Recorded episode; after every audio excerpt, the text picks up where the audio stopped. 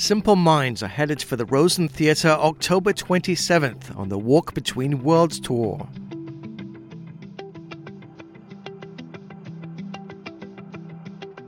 The band celebrating forty years creating iconic songs spanning their entire career. Today we chat with frontman Jim Kerr, who's embarked on a second career as a hotelier, opening the very delightful Hotel Villa Angela a decade ago in Sicily, Italy. Composer Nick Urata joins us today in the second half of the program. His band Devotchka plays the Wonder Ballroom this Friday. Nick's had a remarkable career composing music for films such as Little Miss Sunshine and Netflix's A Series of Unfortunate Events. More to come in that regard, but first we catch up with Jim of Simple Minds in Scotland, who was feeling quite sprightly when I called him last week. You're listening to P D X podcast dot com. I'm Gregory Day. Thanks for tuning in.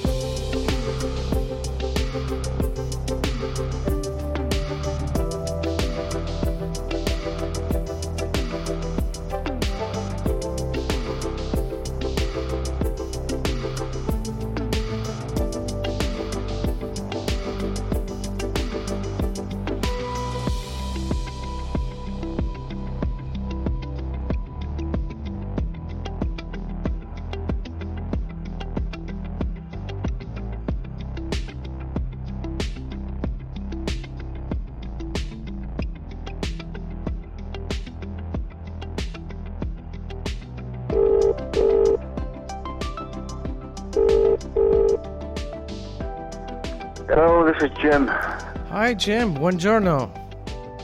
Buongiorno. Hello there. How are you? I am fantastic. Wow, you sound great. You sound really good. Yeah, I've been uh, I've had a few days hiking. I've had some nice fresh air in my lungs. Oh, that's that's great to hear. I mean, what, I don't know what the weather's like right now in Italy. Are you in Italy well, right now? Find- No, I'm not in, in Italy. I'm due in Italy. I've got a few days next week. I'm actually in Scotland as we speak. Oh, right. And, and you're at home, so that's wonderful. Yeah, yeah. I was yeah, actually yeah. checking out your hotel last night. Looks beautiful. Right by Mount Etna. Yeah, it's, that's what it's all about, the view. It's a kind of, it is an amazing place, just that part of the world. And, uh, and that view, it's, uh, it's kind of cosmic, actually, because... really from all over Sicily, dominated by the volcano, which is both ominous but also very much life-giving. Um, it's the whole place, Etna, all the ash from from Etna fertilizes, so they, they grow everything there, all the best vegetables, all the best fruits, everything. So it gives, but it uh, can be a little bit broody at times as well. Well, I was watching the video of the explosion recently, just a, what, what last week or this week. Uh, beautiful, absolutely gorgeous. Well, it is beautiful, and uh, I mean, I don't want to speak too soon, but but the it's been a long time since it's uh, caused any major, major damage, but it does sometimes. Uh, in fact, I got to say, a few years ago, Simple Minds were playing In, in Sicily, and the backdrop, it was open air, and the backdrop the night we played Etna was spewing its stuff, and uh, wow, it wow. looked, you can imagine imagine what that looked like. Uh, it was just sheer coincidence, of course, that uh, that's what I call pyrotechnics. Wow. Wow, alive and kicking, I love it, I love it. Yeah, yeah, yeah. Cool. I actually heard uh, you uh, in an interview, and you were, you were speaking perfect Italian. I'm thinking you have an advantage because you're Scottish. You can roll those R's. Well, certainly we can roll those R's in Scotland. We can de- we can definitely do that. Um, I'm not sure about. Uh, it's funny because I've been putting a lot of pressure on my son James to learn Italian. He says, no, it's easy for you, you've got a musical ear. I said, well, listen, that cleaner that cleans your posh house in London must have a musical ear, because she's from the Philippines, and she's learned about four languages in two years.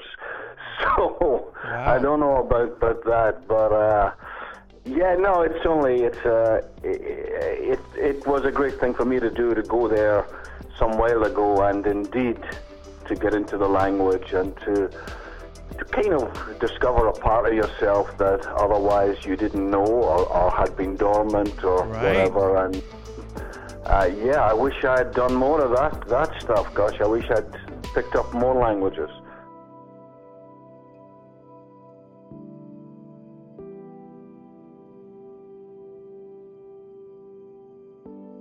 You know, you're doing a tour diary on YouTube, which is very entertaining. Whose idea was that? Was that Charisse's idea? Well, it was Charisse's idea.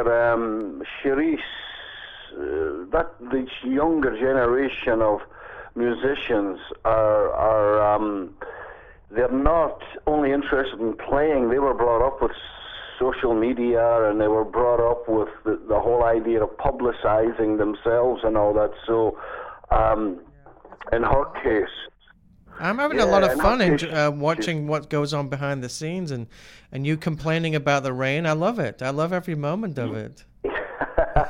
Exactly. Well, there's, there's a good one coming up in a, a couple of days' time. I think she puts one up, one a month, or, or one uh, quite extensive one a month. And um, of course, we will continue that through when we get to your neck of the woods. We'll do some filming over there, and uh, the main thing is, as you say there, you know, people enjoy it, and it, it gives something that uh, fans always like to see, something a little different.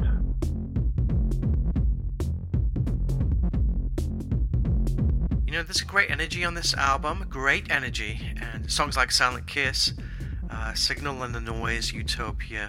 Nice call back to Alive and Kicking too. I really appreciated that. It's a great follow-up to Big Music. That was an important album for you, right? Well, it was. I mean, first of all, thank you. I'm delighted to, to, to hear that you're sensing all those things from the new music, which uh, which which means we probably hit the target in terms of what we were hoping to do with both albums. But I think uh, the momentum leading on from Big Music um, really propelled us into uh, the more recent Walk Between Worlds. But um, when I say the, the hit, hit the target, well, what was the target? What is uh, the target? We right. we... Apart from the target always being the same thing, where you want great melodies and you want hopefully great songs and you want interesting lyrics, we wanted to kind of hit this sweet spot where we were, you know, calling up the ghosts from the past. I say that rather than doing some kind of um, some kind of uh, retro parody thing, which is uh, what's the difference? What's uh, the difference? I, we really we wanted to evoke that that classic Simple Minds sounds, but at the same time, it had to sound contemporary. It had to sound vital now. It had to sound that it was that it was as much now as is, as it was back then, and and. That all sounds great, you know, that's great to talk about, but how do you do it? Because in one hand, it's a bit of a contradiction, because then is then is not now. It was two decades ago if we're talking about that peak sound and the sound that a lot of people uh, think of when they think of Simple Minds. And so, so how do you do that? Because the, the world has changed since then. We have changed. Technology has changed. Everything has changed. And yet, somehow, I think we managed to do it, and and and um, I mean, part of that is part of that is out with us. Part of, of that is the fact that I think a lot of newer artists, younger artists, have been drawing on, not drawing on some of the sounds from our genre back then. So in a way, some of those old sounds have become contemporized, out with of us. And so that that that kind of created that created the opportunity, perhaps. And um, but just outside of that, the fact that whereas the band didn't do much in the nineties, and and, and in fact we were almost flatlining, it almost right. came to an end. Uh, but once we decided to go at it again and to make it the most important thing in our lives, well, that's what the recent years have been about, and that's what's led to these last, uh, most recent albums. Right, it circled around. Um, I'm curious yeah. uh, to hear your thoughts on uh, the lyrical content of The Signal and the Noise. That one really spoke to me specifically.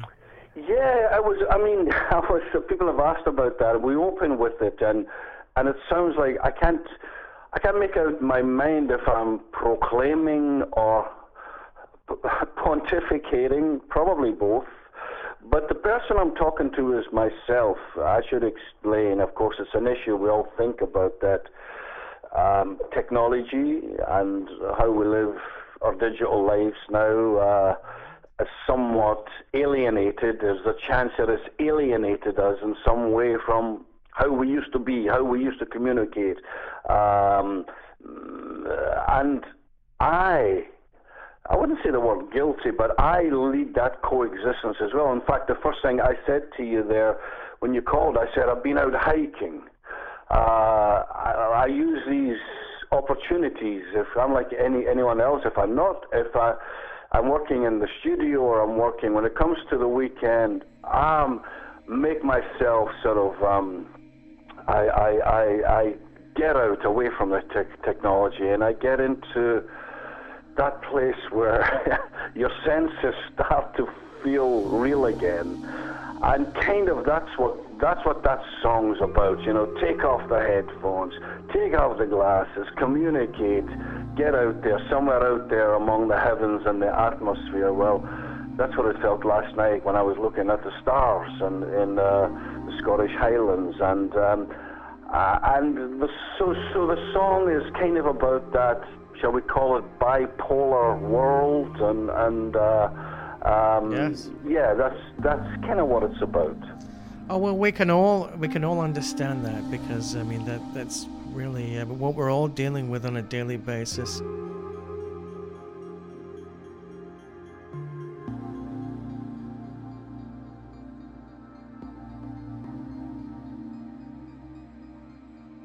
You recently did a New York radio station interview, uh, which you talked about meeting John Hughes, and he showed you a rough cut of The Breakfast Club.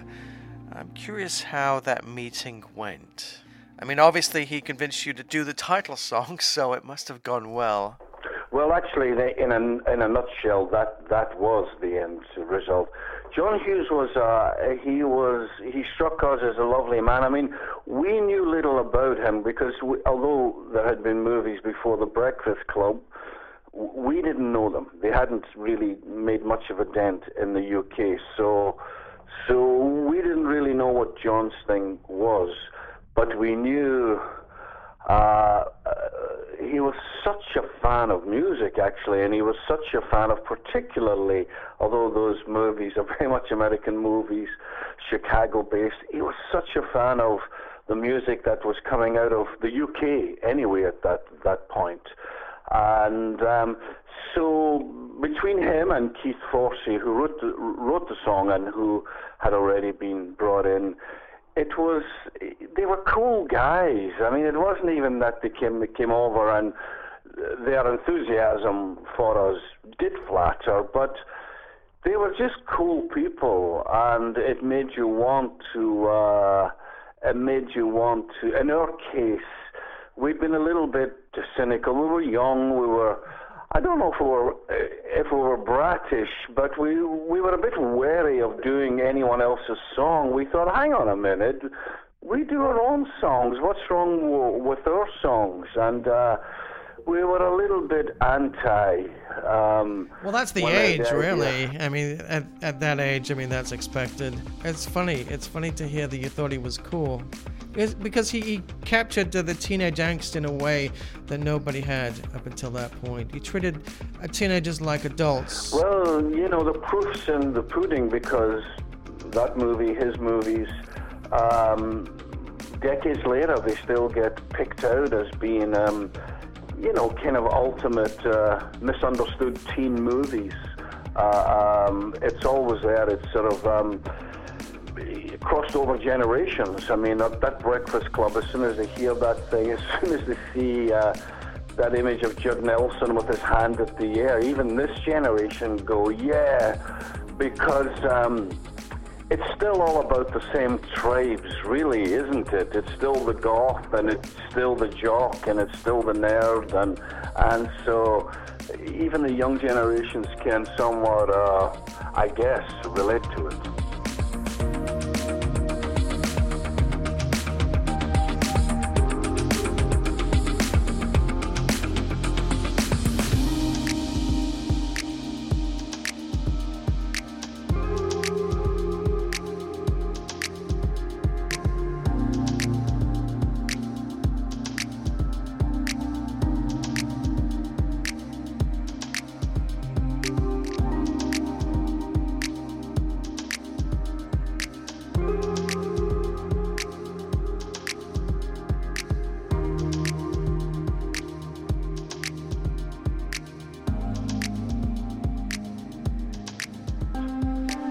Have you heard Molly Ringwald's version of Don't You Forget About Me?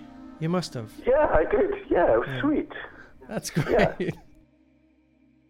Now, you're a dad. You've got a, a daughter and a son. Are they big Simple Minds fans? Well, not only that, I'm a, I'm a granddad. so my, my, my, my two grandsons were at the gig at the weekend. Um, fans, yeah, my... My daughter's a lot more open about it than my son. My son doesn't say much, but my, you know, my, I, I think they're proud. They're, they're, they're proud of it. They know, they realize as they get older, the work and the effort involved, and um, and I think they really appreciate that.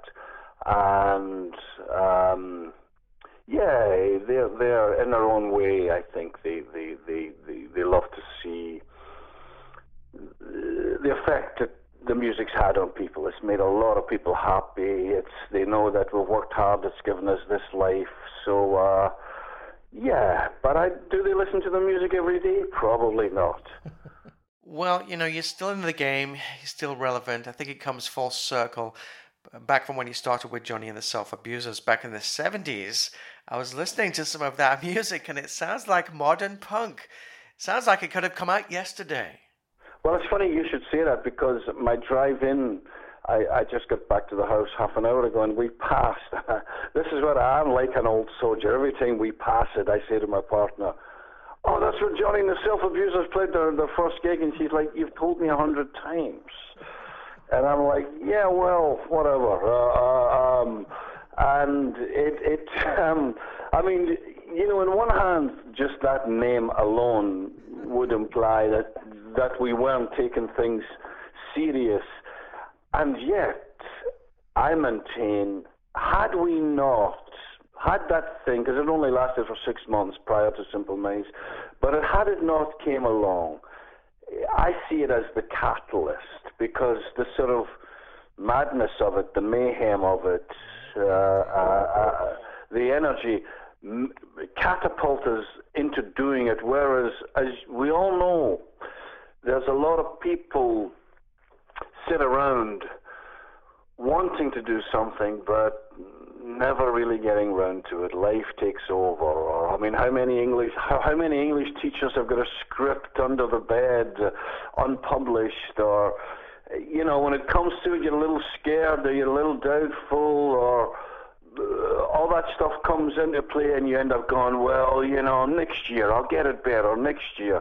And then the years pass, and you don't get, get round to it. Well, Johnny and the Self-Abusers, I I think this happened. I could have imagined it. The first night we played, and, you know, we lucked out, because normally when a band plays its first gig, there's three men and a dog there. But in our case, because it was right in the sort of eye of the hurricane, punk was the thing, and Glasgow just wanted anything that reeked of punk, and we were there, and before we went on stage, the place was packed. People were jumping up and down. And we, I mean, we were terrible, but it didn't matter. They just wanted a touch of that stuff. And uh, it, I didn't, I know that from the first gig, right, we thought, Jesus, wouldn't this be great if you could re- really do this thing seriously? And, and um, uh, suddenly it became, um, okay, well, let's, how, how, how are we going to do this for real?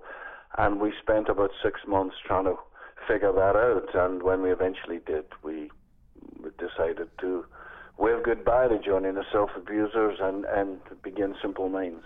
Right. I, I love that how you mentioned Johnny and the Self-Abusers in almost every interview. I love that. You're very proud. Yeah, I see it as, uh, I re- well, first of all, it was, a, it was a great summer of madness. I mean, it, so many things in our lives. There's been so much happenstance. I mean, if, if that punk thing hadn't came along, I mean, that...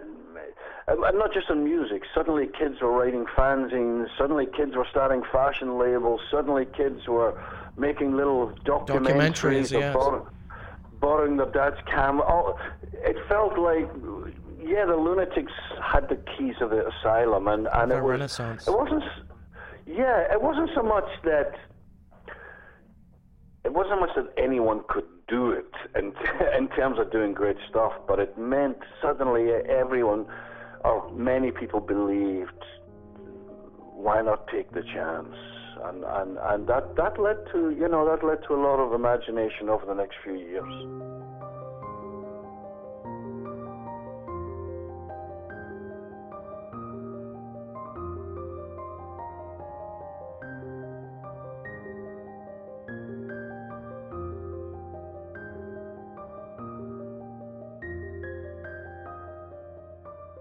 I hate to go back to Don't You Forget About Me because, you know, you, you have this huge back catalog. You get so much attention about that song, but uh, it really, it really is so important.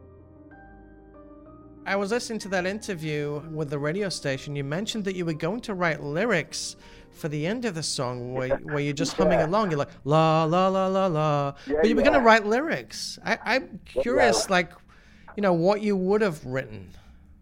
You ever think about that? That's, um, I'd love to tell you, you know, I'd love to tell you that I'd work something out. I mean, I, who knows?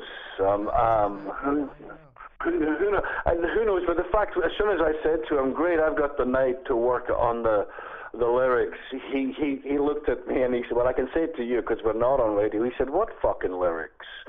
And, and, and I said, the thing at the end, and he said, over my dead body. Um, um, that's done. That's done. and, and um, yeah, well, hey, you know, the Beatles didn't do so bad with Hey Jude, and uh, David Bowie with Starman, and uh, right. Sting did it on about five of those Police songs where it was yeah, yeah, yeah, B, B, B, whatever it fucking was, and and. Uh, The great thing is that stuff's international. It it it going back to your opening question. It that you know when the other night they were singing it at the gig, and I said they were singing La La. I said that's great. Now sing it to me in French. So of course it works in French. Same old thing works in Italian. When you get to Japanese, you have a few problems, but we won't go into that. And. and uh, Um, but yeah, listen, sometimes that's freak stuff. Sometimes it's just meant to be. Thank you, Jim. What a great sport he was. Now we're going to switch gears some and chat with Nick Urata of Devotchka. Make sure to catch the show tonight in Portland. Let's connect with Nick right now.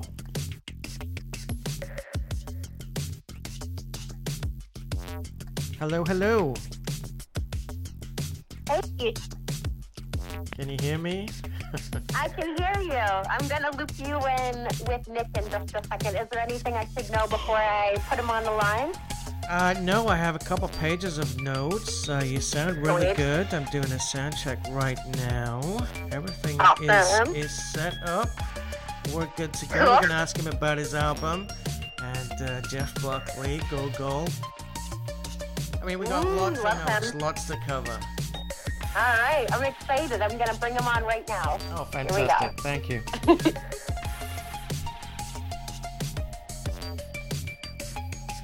All right, Nick and Greg, do I have you both? Yes. I am going to go on mute and let you do your thing, but um, I'm here if you need me. Okay. Okay. Thanks, thanks so much. Thanks so much for yeah. setting this up. And hello, Nick. How are you? Good. How are you? Fantastic. Yeah, am I am I reaching you in L A right now? You're in L A? Right now, I'm currently in Colorado. In Colorado, right? While you're back home. Yes. Yeah. How are you doing? I'm doing great. I, in- I, I'm really enjoying your album. It's a really, really strong album, Empty Vessels. I got a bit of The Cure from that song. Oh, good. I must be channeling my youth. You had some dark days uh, in your youth? Yeah, well I, well, I think they're the perfect band for that sort of awkward time between teenhood and adulthood. Right. Um, Absolutely. I, I know a lot, and I just remember having those cassettes on auto rewind over and over and over again, and they really helped me through. And they, they kind of opened my door, and I think they opened a lot of people's world uh, doors to just like a whole new world of, right. you know, dark, uh, uh, like a fun way of dealing with the darkness. You know what I mean? Right. Right. And I think that. Definitely stayed with me, and I definitely attracted bandmates who have the same sort of definitely got that vibe. M O Yeah. Boy, I've wore out a, a few of those uh, Cure cassettes myself. My goodness, that brings back so many memories. You got involved with, with making movie soundtracks because Go-Go Bordello passed on some of your music to the producers of Everything is Illuminated, and that's how it began for you. Yeah, that was the first one. I was hooked after that. I don't know if you ever saw that. They put us in the trailer for that movie, and the trailer right. is, is beautiful. It's, it's a beautiful little piece, and uh, yeah, I'll never forget that. That was that was amazing to see that. And I was sitting in the theater, and I wasn't sure if it was even going to happen, and there it was. It was been one of the greatest surprises uh, oh. to experience. As wow. a young musician. The directors of Little Miss Sunshine heard us on the local radio station in L A, and um, it turns out that they were... Uh, was that, were Jonathan, was that some... Jonathan Dayton? I'm sorry to interrupt there. Was that Jonathan Dayton? Yeah. Yes. Jonathan uh... Dayton and Jolie Harris, yeah, they were, they were listening to um, Weekend Becomes Eclectic, which has one, become one of my favorite shows. And, uh, and the D J played one of our tracks, and uh, and it sparked something that reminded them of the film, and uh, and they called, and they decided to call us, and the rest is isn't that incredible? History. You're forever going to be yeah. linked with that yellow van. Yeah, I'm. Uh, I know, and it's it's all right with me.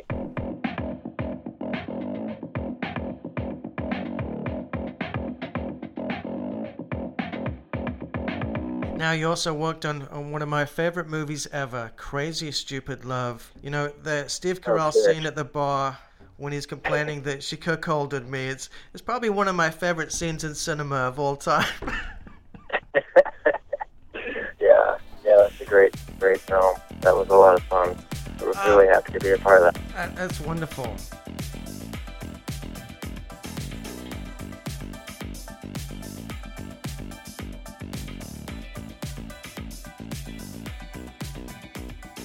You played with Jeff Buckley at a, a tiny little venue in New Jersey.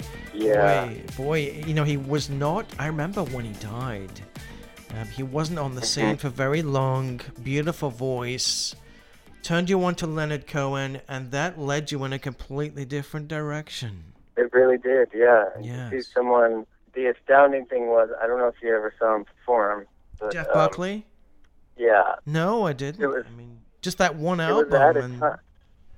Yeah, and we were both also very similar. Like, he came up as a guitar shredder, which um, I right. was in the middle of pursuing when I met him. And um, and so there was this desire at that time to just make everything louder and bigger and distorted. And, yes. And me, that's the nineties. I, and, uh, yeah, it was the nineties, and everything had to be really gigantic and distorted. And then I saw him play with a a guitar with no pedals or anything and a microphone, mm-hmm. and it was right. the most powerful thing I'd ever yes. seen. So, like I said earlier, it, it made me do year, a complete one eighty. It just completely. And I later found out. Yeah, I, I later found out that um, that he really didn't wasn't really into singing. Didn't really want to be a singer. He wanted to be a guitar player, and then just sort of um, after his really? when he started writing songs. Yeah, yeah. He was originally um, just a side man, right. and so I share share that sort of background with him too. So. Huh. It's strange because he has such a sweet voice. And I remember all the girls were really upset when he died. He was kind of a sex symbol. Remember that? Yeah. I'm feeling old right now. Yeah. Oh, I know. I remember that too. It was really...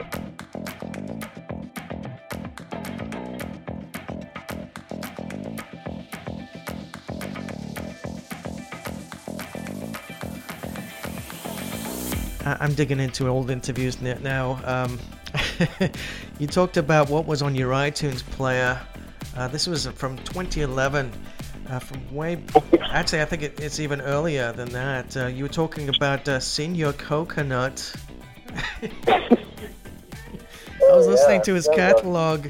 Uh, very funny, very funny. Apparently, he's a German who lived in Chile. He's worked with Depeche Mode. He's worked with... Uh, I mean, some big players in the electronic music scene, but he's he's really a unique character. Thank you for turning me on to him. Yeah, he's amazing. I think that's a great example of what happens when two totally um, opposite worlds collide. Mm, and right.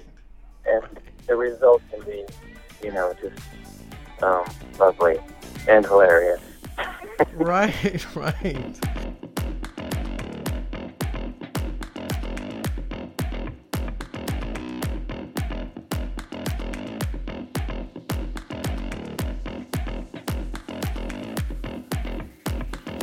Your grandfather was was a musician, and you were raised on Dean Martin of all people. Well, he was one of the one of the records that loomed large in our collection. Right.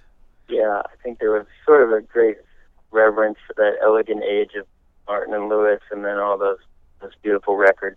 Yes. Made afterwards, it sort of captured. The, I don't know if that age ever existed, but it sure is nice and nice out.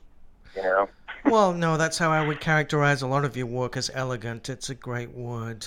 Your soundtrack work also really magnificent. Uh, written in stars from the I Love You Philip Morris soundtrack. It's, it's a very simple arrangement. That song in particular stands out.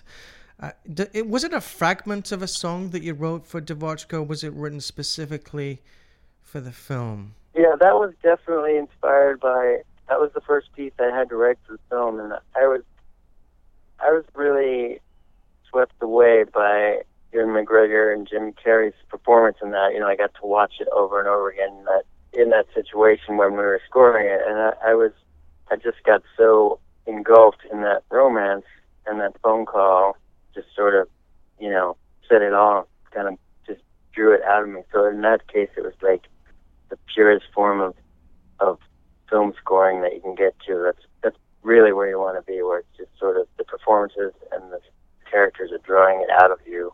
Mm-hmm. That was a sweet spot that, you know, it's kind of rare. That was one of my first solo film scores, so I didn't realize it was a uh, it was such a rarity at the time. But right. I was really, really, really proud of to be a part of that film. It's, love it. It's very touching. It's a very moving arrangement, and again, very simple. Also, the love theme from Focus, another uh, romantic tune. That seems to be uh, your strong point. Oh, well, I hope so, yeah. That's nice. I think that's why I, yeah, why I got the gig. You know, but, you know, it's funny. I remember uh, um, Crazy Stupid Love. What year did that come out? It's been a while. But I remember there was um, a, a, a backlash on that because it was a gay life love story. There was, you know, there was some trepidation. Right. About, about having a, a, a gay love story in the mainstream, and it was just to to, to us that uh, were working on a film where it's like, what are you talking about? And if anything, I think it, you know, uh, well, I'm not, I, you know what I'm saying? I'm just, I'm just right. glad to see that. Right, different thing. Era now. Yeah, and it was not too long ago. No, it wasn't. And like, you know, the French picked up on it. Yeah, Yeah, it was. Number one in France for two uh, weeks. There you go. Yeah, see? Like many other uh, aspects of life, the French are, are ahead of us. They're ahead of us. No, it was really interesting. You said in another interview too that um, writing music for uh, for film makes you, you know, you, it's changed your work ethic. You have to write almost every day, and that opens up different pathways for you, different creative pathways, and you're working with other people. And I, I think it's made Devotchka a better band. Do you think so? It must must have been. I mean, oh yeah. What are your thoughts on that? I hope so. I I definitely think so. And I I hope it comes through, and and I think it does. This album, I was hoping this album would be a testament to that that um, collision of worlds, and right, right. Um, and so yeah, it has, it's made me uh, a better musician, and and um, and it's made our our band better. It ends in a, a very. It ends like a movie. This this album, and I'm sure a lot of that has to do with uh, it being mixed by Jason LaRocca, who you've worked with before, and I, I believe you're working with him ag- again um, on another project. Now I know you're working on a, a new documentary with Davy Rothbard. Sounds very intriguing. Yeah. Boyhood meets Boys in the Hood. I'm very curious uh-huh. to. to to uh, learn more about this project. Is this going to be a Netflix release? Um, it's called seventeen blocks. I don't know if I made the uh, title clear. No, seventeen um, Blocks. Yeah, and that is in reference to the fact that these boys grew up seventeen blocks from Capitol Hill. Not what you would expect to be so close to right. Capitol. But, but yeah, it's, it's an amazing project. I don't know if you know much about Davey, but a consummate storyteller, and um, I don't. He uh, he he was one of the creators of Sound Magazine.